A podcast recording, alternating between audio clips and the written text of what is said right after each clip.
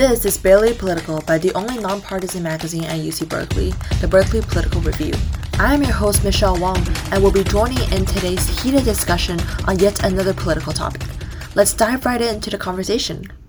So, hello to all the audience tuning in at BPR, Barely Political Podcast. So, today on February 20th, 2022, we're honored to have Stefanie with us. She is a sophomore double majoring in environmental economics and policy and philosophy at UC Berkeley.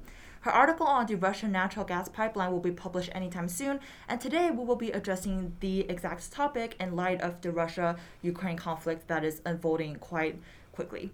So, this is a topic I personally feel of great importance, and Stefanie's take is a very novel one. So, I'm super excited to delve right into the topic. So, Stefanie, let's start with some introduction of the issue for those who are unfamiliar. So, I understand you're tackling the uh, Nord Stream 2 which is a natural gas pipeline specifically. So why don't you give us some background information on it? So what exactly it is? Exactly. So Nord Stream 2 is, um, as the name suggests, the second um, Nord Stream pipeline, uh, which is a pipeline running from western Siberia in Russia all the way to the coast of Germany mm-hmm. through the Baltic Sea. Um, now, this is the second um, pipeline of its type, the first one having been installed um, about six, seven years ago. Um, and this one has been completed in late 2021. Um, however, because of tensions in Europe, um, mm-hmm. it has not yet been um, put to use. I see. Mm-hmm. So, in light of you know today's um, very tense uh, mm-hmm. situation between Russia and Ukraine, why do you think this is important in today's discussion?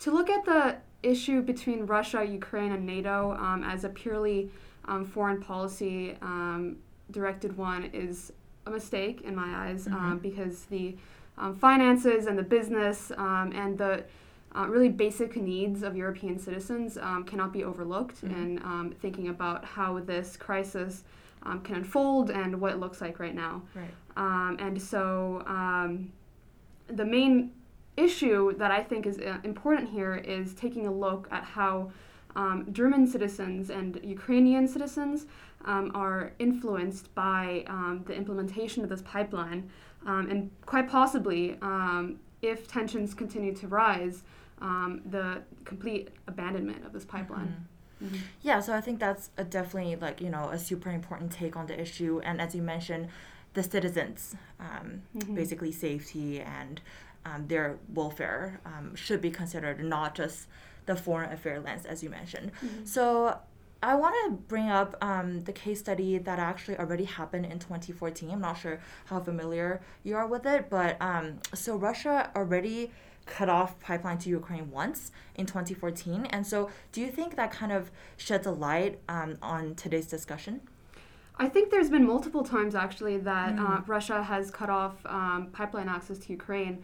I believe the first time was in 2006, mm-hmm. um, and that was due to um, a different issue, which was Ukraine actually um, kind of taking a percentage of the gas um, that was supposed to go um, elsewhere in Europe. Um, but the, the gas rela- relationship between Russia and Ukraine has been a strained one since, I believe, the, the late 90s, uh, because Russia needs Ukraine for mm-hmm. land based pipeline um, access, and Ukraine has such a large percentage um, of its GDP. I think it's about four percent, two trillion um, wow. dollars. Um, that depends on the fees that Ukraine gets from Russia mm-hmm. Um, for having them access um, the the land to send the pipeline through. And so you, you can look at multiple different instances of just um, Russia cutting off access or having some very strained relations between the two countries.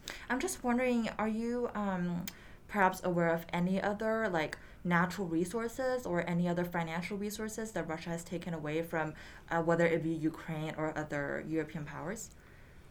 Uh, I don't think I can speak on that actually. Okay. Yeah, I'm not sure. Okay. Mm-hmm. Well, then you talked about um, how Ukraine is very much energy dependent on Russia, and I'm just wondering.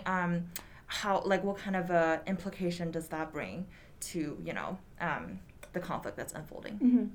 So the Nord Stream 2 and um, Nord Stream 1 um, are part of a larger strategy um, that Russia is putting to place right now um, that is removing um, some financial ties that it has to post-Soviet republics that have turned their backs on on Russia, and so that is in large part um, Ukraine, mm-hmm. Um, especially following um, the events that took place in Crimea um, seven years ago, eight years ago.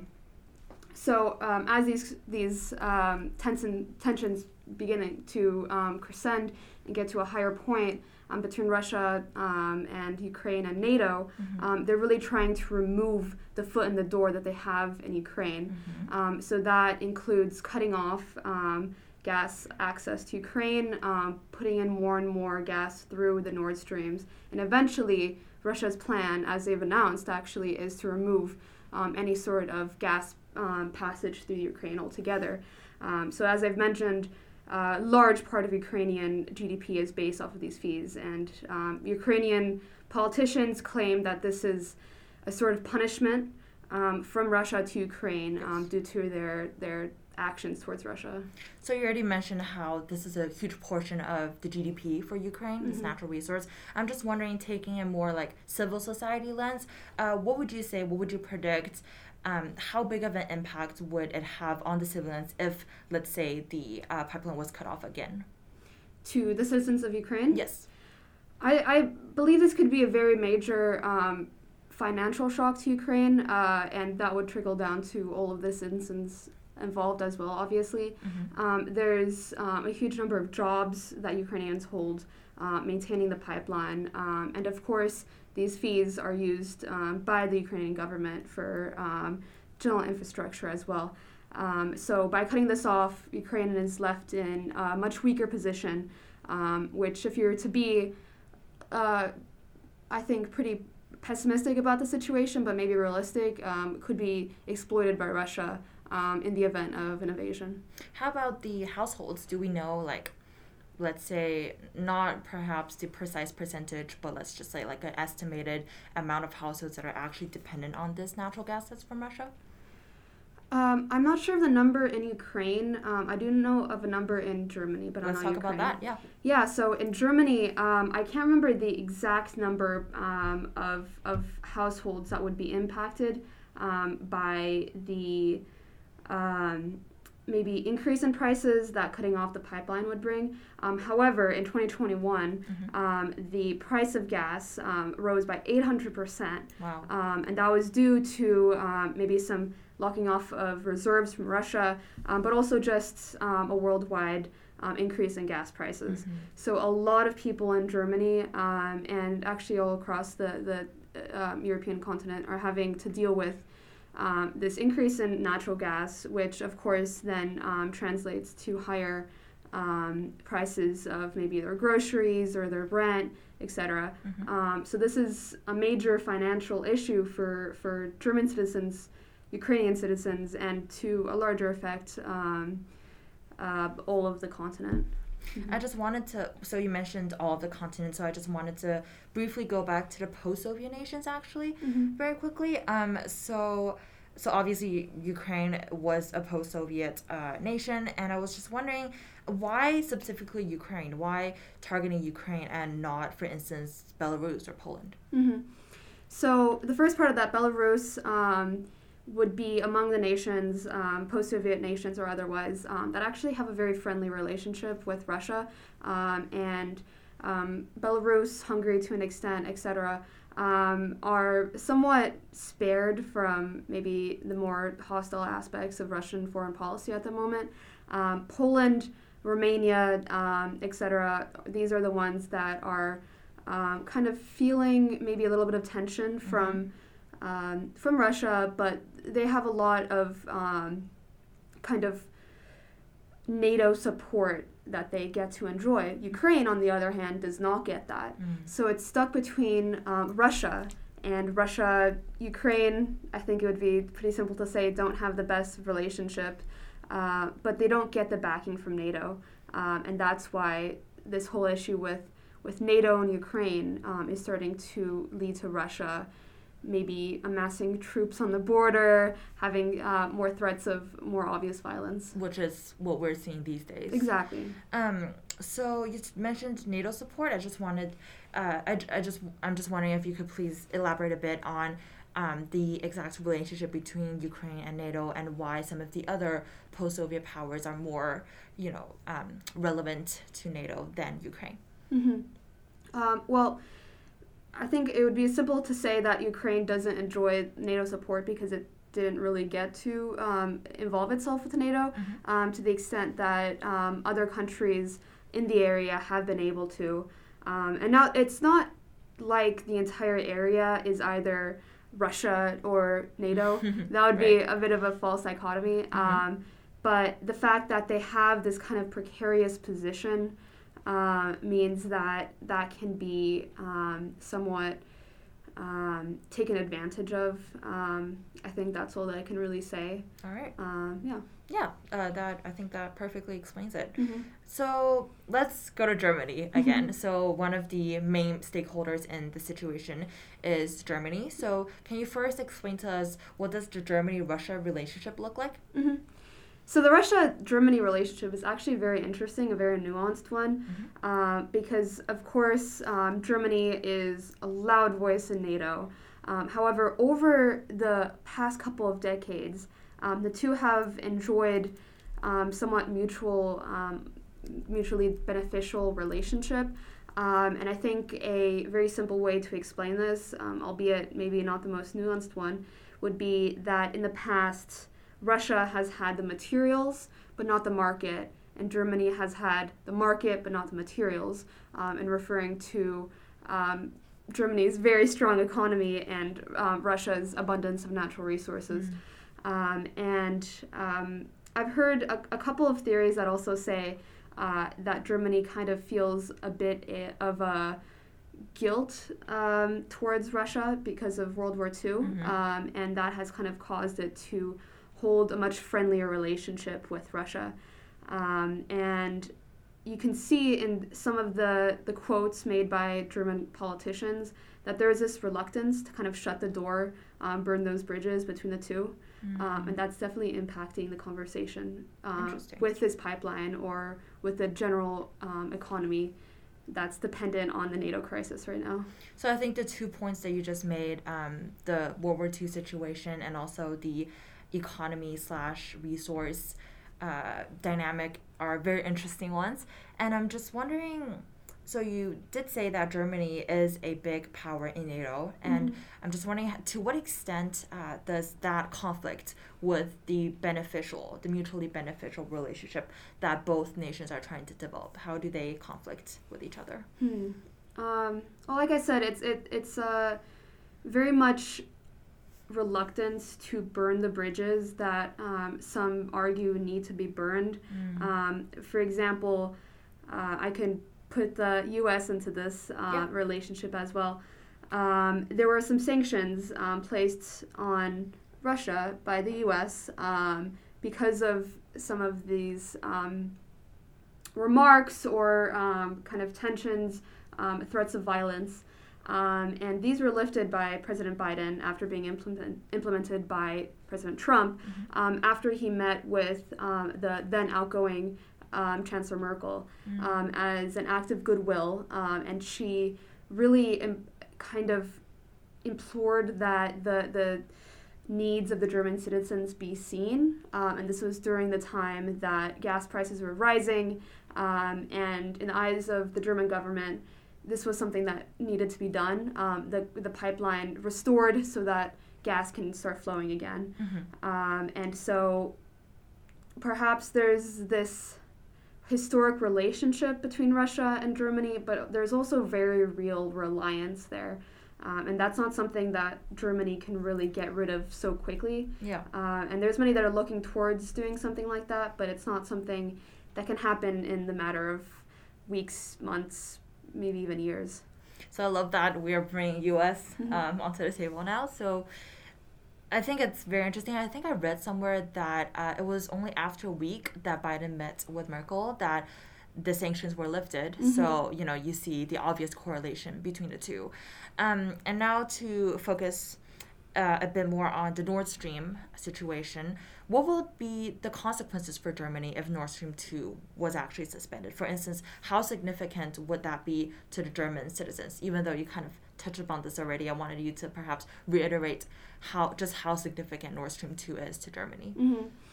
Uh, well, I don't have any specific numbers that I can give you. That's fine. Um, but there are billions of liters of gas, billions and billions, billions, that um, would be going through this pipeline into Germany.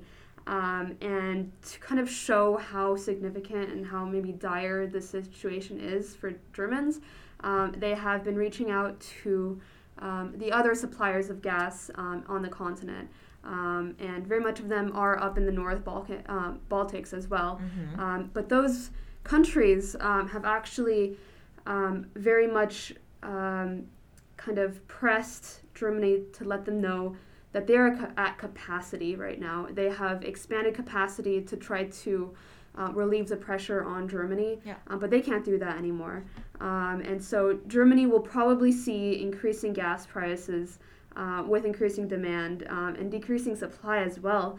Um, and if this pipeline is completely cut, um, which in my opinion would only happen in a very dire situation of mm-hmm. actual um, violence on the border um, and maybe invasion with uh, Ukraine, uh, then I, I think we can expect Germany to be in a um, difficult situation economically, but also uh, in terms of them having maybe a conflict of interest. Uh, maybe conflict of interest, it isn't the right word, um, but as a large part of NATO, they have to make um, decisions and give input to what kind of actions they'll take. Right. Um, and if Germany is a, is a country that's under um, these dire situations, as I've mentioned, maybe they're not able to make those kinds of decisions um, as clear headed, um, perhaps, as they could. Yeah, because mm-hmm. of the all the urgency and exactly and everything. Um, so I I think the the alternatives are worth mentioning as well. Mm-hmm. You did mention that there are Baltic countries that could potentially substitute for Russia in terms of natural gas um, supply. I also read somewhere that Scandinavian countries could be an alternative as well. Mm-hmm. And you did say that uh, the capacity of those countries are not exactly, well, um, ready to be served to, to Germany. I'm just wondering why that is. I think there's just an upper limit to how much you can improve the infrastructure in a short period of time. Um, and I can't remember off the top of my head uh, which country was letting Germany know that um, they will not be increasing the capacity. Um, but for them, it's also a sort of um, difficult situation and decision to make um, because they also have this reliance on that gas um, and their citizens are also seeing that increase in gas prices. Um, so, do they maybe put their own country into a more difficult situation to help out Germany, um, or is Germany kind of left on its own here? Yeah, I think mm that's a very interesting kind of phenomenon to discuss. You know, prioritizing self interest or prioritizing mutual cooperation. Um, that's definitely going to be a huge problem for those countries that could potentially be alternatives for supplying natural gas. So, just coming back to Nord Stream again, um, what are some of your predictions, perhaps, on what would Germany do if the pipeline was cut off and there was no alternative mm-hmm. to uh, supply? Personally, I, I have a lot of respect for the foreign policy of Germany, and I think that uh, we can probably expect. Um, even in the face of worsening economic situations, that they would take the, the high road, as it were, mm. um, and restrict the pipeline, cut it off altogether um, wow. to do what's needed um, to fix the situation or to better it anyway. Um, and there's um, already talks um, with the word sanction written all over it across Europe, in the US, and elsewhere. And I think that I would expect there to be um, more support coming from the U.S. The U.S. has already um, sent more um, supplies over to Germany, um, natural gas, uh, yeah. to make up for the deficit that they're seeing. Uh, and I think we can expect um, more support from NATO to make up for that. So, um, to what extent would you say the cutoff from, well, the cutoff of natural gas from Russia to Germany will actually better the situation? in light of the conflict between Russia and Ukraine? Hmm. That's difficult to say. Uh, I think that Russia would very much miss uh, the opportunity to kind of sink its claws more into yeah. the, the European infrastructure um, of, of natural resources. Um, but um, yeah, because wouldn't this be also a loss to the Russian economy as well? Would you say that? Yes, absolutely. The Russian economy is, has sunk a lot of money into this, and um, I think it's important to make a distinction here um, between Nord Stream 1 and Nord Stream 2. Um, both of these are owned in majority by um, Gazprom, which is a Russian um, gas company, which is also the largest company in Russia um, by far. Like they are yeah. comprising a large part of the G- um, GDP. And um, while this company has other holdings, this is its its major focus right now. and you can see that based off of the negotiations that um, their executives are having with Germany in the first part um, to try to fix this. And I believe this company is state owned, correct? It's majority state owned. I yes. See. Yeah. So it is a lot of you know government interference. Mm-hmm. I would mm-hmm. imagine. Yes. Um, and so we talked about Germany already. Um, what would you say are the consequences for the other EU countries or just other uh, European powers, if at all? Mm-hmm. Well, this gas pipeline doesn't just serve Germany, um, and while the majority of it does, um, to my knowledge, it kind of has a radiating um, effect to other countries, um, especially because Russia is such a large economic force there. Mm-hmm. So um, we could expect, um, along with increasing gas prices and the resulting effects of that, that countries might start to miss um, Germany's influence and maybe decision making okay. um, capabilities. Um, again, it's difficult to say to what extent um, this would impact Germany up to cutting of the pipeline. Okay. Um, but we can definitely kind of have maybe an anxiety about what we can see from other European countries. Well, what would you say are some of the main stakeholders in this situation? Hmm.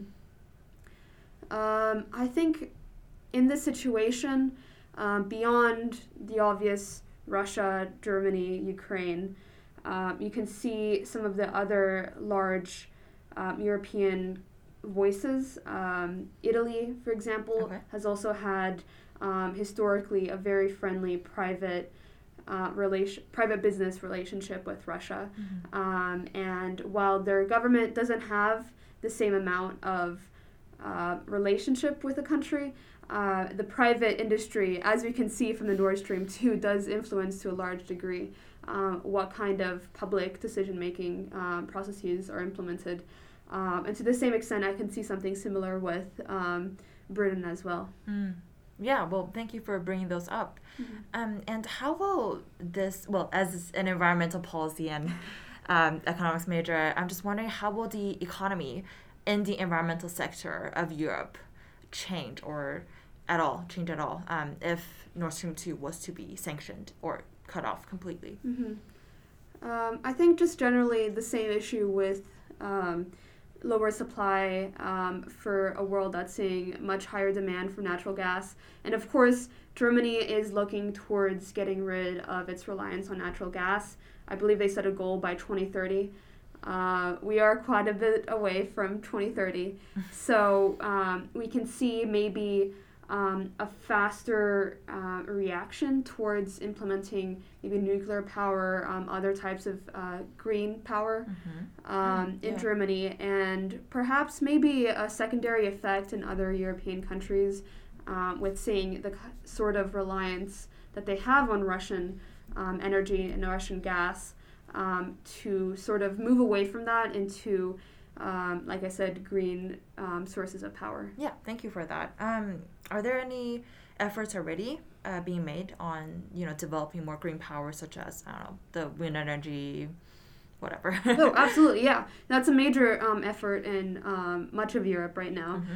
Uh, as to how quickly that can be, you know, that's made, up for debate. Yeah, that's yeah. that's something that can't do, be done overnight um, and maybe something that uh, more focus on the government level could help, but only to a certain degree. Yeah, I would mm-hmm. imagine not a very um, deep extent either. Exactly. Yeah. Um, so Nord Stream 2, uh, it does bypass Ukraine to my knowledge. Yes. So, you know, it, it's not just Germany, obviously. Um, so the fact that it bypasses Ukraine, how does that complicate things? What do you think? Mm-hmm. Uh, well, I think the number one thing that that complicates is uh, just the Ukrainian voice on this. Um, and the effect that this is going to have on the Ukrainian GDP, as we've already talked about. Yeah.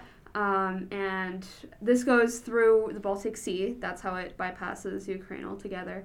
Um, and I have seen some arguments by environmental activists that are against the, the setting up of a pipeline across the sea. Mm-hmm. Um, that's definitely an input into this conversation. Uh, but beyond that, I think that you only have to look at the statements that, for example, the Ukrainian president is making about all of this. Um, as you can expect, the Ukrainian government is having quite a few blows directed their way mm. in the last couple of months, um, years actually. Mm. Um, and uh, to go back to an earlier point about the U.S.'s um, kind of impact in all of this, um, after Biden lifted the sanctions, um, for the Nord Stream 2, um, in, in effect, to try to help Merkel's um, exit from office and help Germany.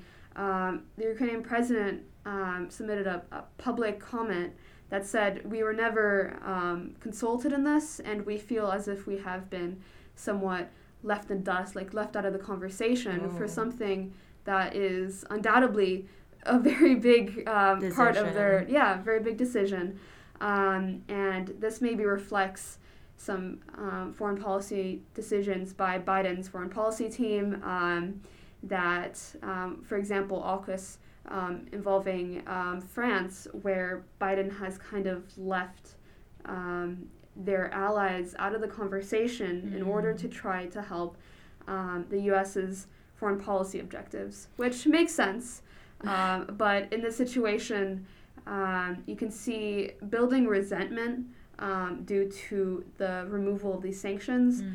um, and some political tension in the US um, and with Germany um, towards the Biden decision making um, process. And of course, Ukrainians are also not happy about this. I think it's a huge trade off. Like, what do you want mm-hmm. exactly? You know, the relationship with Germany and uh, supplying Germany or you know helping Ukraine. So I think the trade-off between uh, of foreign policy in this case for the U.S. is a very delicate one, to say the least. Exactly, and I think that the U.S. actually probably made um, that decision um, in part um, of its larger strategy of doing whatever they can to get back to kind of the larger um, um, enemy that they have, which would be China in this mm-hmm. situation. Um, so, of course, they have a stake and they have um, a view in this situation in Europe.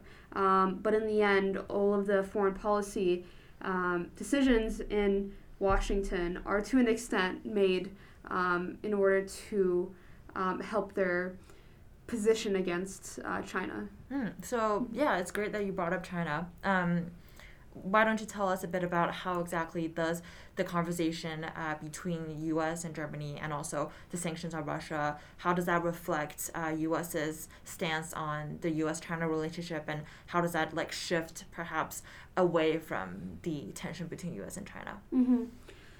Um, I'm not sure to what extent China's um, influence is with this particular um, issue with um, the Nord Stream 2. Mm-hmm. Uh, but I can say that it would be interesting and maybe um, a smart thing to do in, in the future when looking at the decisions that Washington is making um, with the uh, NATO crisis, Ukrainian crisis, etc., to see um, to what extent um, this is actually made in an effort to help the situation in Europe, uh, maybe de escalate, or whether it's a larger effort on their part um, to get China's influence in Europe, which is also building at the same time as um, Russia's is, to get that kind of uh, curtailed. Yeah, I think China's uh, presence, especially in the infrastructure uh, arena in Europe is definitely not one to be underestimated, and it's been growing um, Exactly. since China's economy has been growing. So it's definitely like another topic that we should delve into um, in the future. But now let's focus on Nord Stream 2 again. Um, you did mention that the pipeline across sea, uh, according to the environmental activists, actually have environmental implications, I assume negative ones. Could you maybe just um, elaborate a bit on that? I'm not sure to what extent I haven't been able to look too much into the environmental aspect. Um, even though I'm an environmental focus major. yeah. All right. Well, then let's talk about the sanctions again. Um, what is the Biden administration at the moment specifically saying about the sanctions that potentially could be lifted or implemented on Nord Stream 2 for Mhm. Russia? So the latest um, policy change for this, um, in terms of sanctions, um, was as I mentioned, lifting the sanctions. Yeah. Um, but interestingly enough, um, the loudest voice currently in Washington um, advocating for further sanctions has been the Senate Republicans, Ted um, Cruz, I've headed yes, exactly, headed by Ted Cruz, uh, which ha- he has been the largest voice on re-implementing um, sanctions. Um, and from an American standpoint, I think it's pretty interesting to see how um, uh, U.S. Republican senators are actually siding with the Green Party in Germany. um, unlikely um, companionship there, I think. Mm. Mhm. All right, so let's wrap everything up a bit. Um, so, what do you personally predict uh, on the sanction status based on your current knowledge and your research that you have done for your article? hmm I'm not too optimistic or too optimistic about the situation at the moment. Um, I believe that um, in the end, business interests always win out. Um, and I think we can probably expect to see, um, if an increase in sanctions in order to um, decrease the tensions with Russia, um, maybe put in a heavy hand to decrease the likelihood of invasion, um, those sanctions will eventually be removed um, and the pipeline will likely continue. And as we mentioned at the beginning of this, um, it has actually not been able to transport gas over to Germany. Um, I think we can probably expect by the end of 2022, um, in the absence of obviously worse um, tensions on the border Mm. or invasion, we can probably expect that the, the pipeline will be up and running. Let's hope that an invasion doesn't happen. Exactly. All right. So, do you have any last comments for your article that you're um, publishing anytime soon? Um, I don't think so. you Um, know. let me- well, check it out. Mhm. Yeah, check it out. Um, and um, I'm interested to see um, whether there are other opinions Yeah. about this situation. Maybe some more optimistic people that are hoping that um, a uh, transition to green energy will make this entire situation disappear Yeah. um, for the better. um, yeah, check Well, out the article. Yeah, check out the article. Uh, comment under uh, Stefanie's, you know, article. Talk to her about it. I'm sure she's available to talk. She's always on campus. So you know, um, check out her article. It's gonna be on BPR's homepage. So yeah, that wraps up our interview. Thank you so much, Stefanie, for being here. Thank you for having me.